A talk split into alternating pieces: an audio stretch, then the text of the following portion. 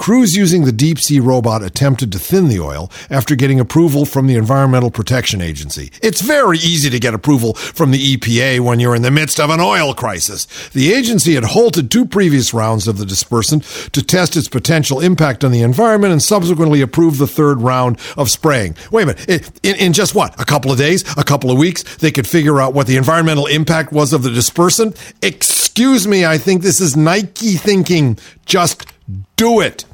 At least 3.5 million gallons were believed to have leaked since the April 20th drilling rig blast that killed 11. If the gusher continues unabated, it would surpass the Exxon Valdez disaster as the nation's worst spill by Father's Day. By the way, BP was also, I believe, responsible for part of the cleanup of that spill. BP does the most drilling in Alaska. Oh man, stop, baby, stop. Among other plans under construction for the gusher, BP is looking at cutting the riser pipe, which extends from the well undersea and using larger piping to bring the gushing oil to a drill ship on the surface, a tactic considered difficult and less desirable because it will increase the flow of oil.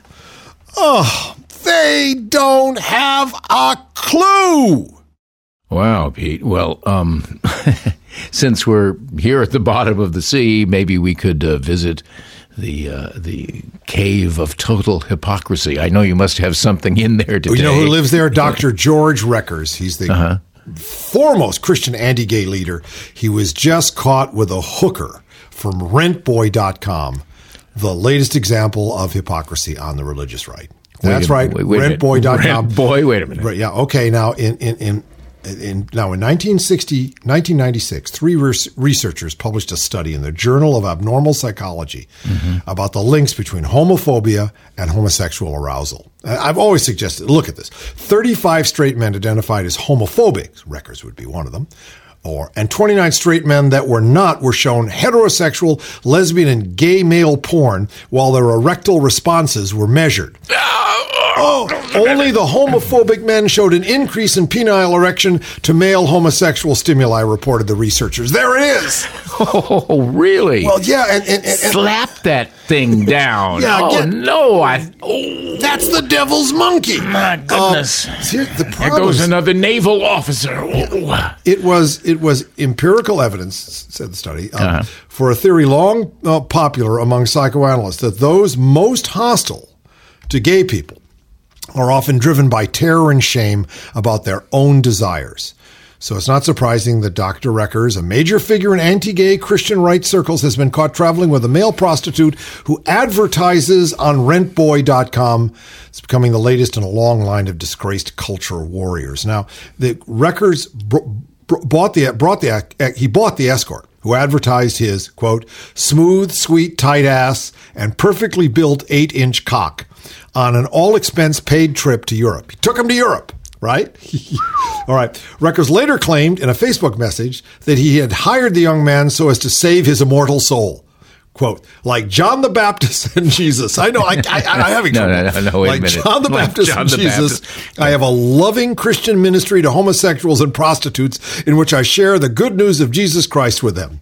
Meanwhile, on his own website, Rekers offered a somewhat contradictory explanation, saying that he, quote, requires an assistant to lift his luggage in his travels because of an ongoing condition following surgery. Never mind the fact that when they were photographed at the airport together, it was Rekers who was carrying the luggage. He's carrying a lot more luggage now. Oh, man. he certainly is. Well, you know, the thing that bothers me most about that, because, you know, okay, Dr. Freud was right and all of that. And, and yeah, sure. And that's why they keep falling into with a pit of despair of their own making. It's rentboy.com that worries me. I mean, where's that guy? Well, I mean, his name is Lucien. That's the, the fellow, yeah, uh, Lucien, yeah, yeah. who said that the deal he made, he wrote a contract with Rekers. He has a copy of the contract. Mm-hmm. And basically, for $75 a day, he was to travel with him in Europe and give him an hour sexual massage and have two meals with him. Two meals, yeah. 75 a day. Well, That's you know. not much, but he got a, he got this big European, and he, and he got Yeah. just got the chance to have his immortal soul saved. You know, Hey, that's worth $75 that a absolutely. day. So so here's the problem. Dave. Okay. here's the problem. Which is, and I feel for guys like Rutgers, although I, I really am sorry for all of the, the harm that he does. I mean, look, this is a guy, uh, who, who goes all over being paid top money to, to give, you know, to support anti-gay measures. Okay. Uh, he was one of the two expert witnesses the state of Florida called in um, in its bid to defend its ban on gay adoption. Gay people, he testified, would have less capability of providing the kind of nurturing and secure emotional involvement for children as the Miami Herald reported. He was wait a minute. He was an expert. He was an ex. They called him in as an expert opinion, and that was his expert that opinion. Was, well, it gets worse. Oh, all right. Okay. This is my my favorite part uh, in a way because it's it's so sad.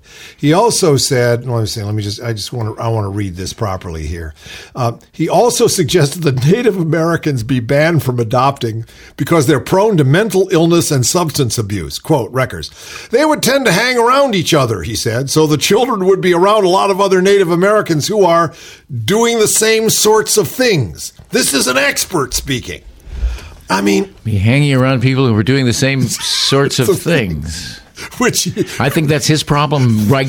Going in. Yeah, well, yeah, but here is the big. Here's the thing: okay. is that this is a man who believes that his homosexuality, his homosexual urges, are wicked he does actually believe that it is the devil within him. He is mm-hmm. torn up. That's why he spends mm-hmm. so much time shouting about the evil. He can't come out of the closet. He is now. Rent Boy brought him right out there. And of course, everything that he's connected with, he was one of the original Family Research Councils on the original board of the Family Research Council. They are now not only distancing themselves from him, they're, they're going back to find out in their old records whether he was really ever on the board. I mean, oh. they are, they're, they're, the bus is coming and they're just laying him right on the road. Here comes the old Christian denial bus. Down there in the gym, they're washing all those towels twice.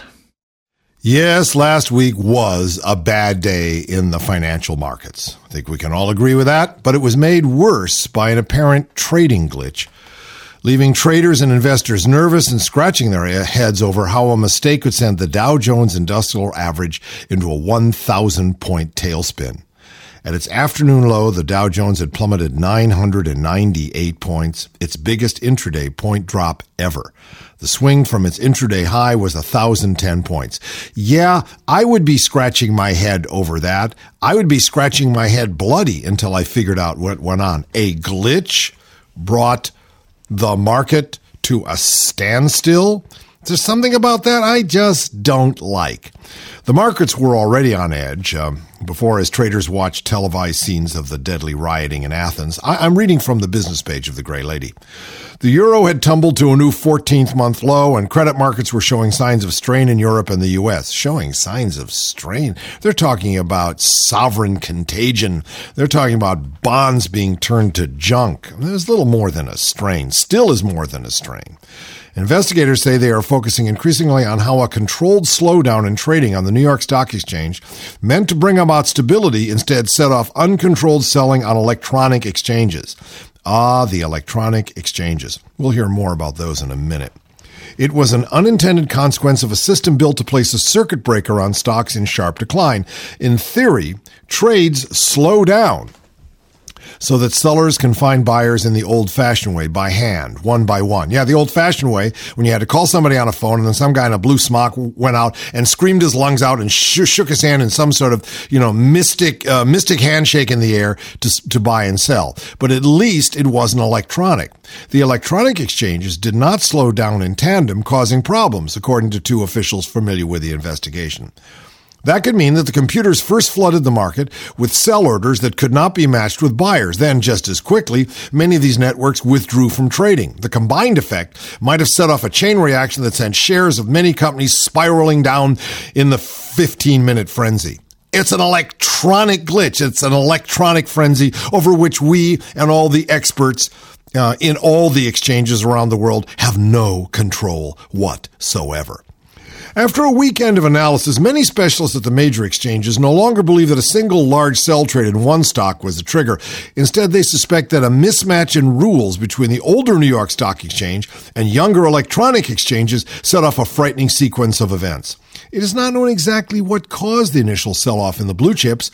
But investigators say the earliest sign of trouble they have found was a sudden drop in the value of a futures contract on the Chicago Mercantile Exchange based on the Standard & Poor's uh, 500 stock index. That pushed down a broad array of stocks in that index. All of them traded on the New York Stock Exchange and other major exchanges and sent many shocks on the New York Exchange into the slow mode. You know, this has nothing to do with real business, with real money, with the increase or decrease in a stock uh, affecting the ability of a company to buy more machines, to increase its productivity, to hire to hire you know more people. This is all speculating. This is all taking money from one hand and putting it in another. It is totally non-productive.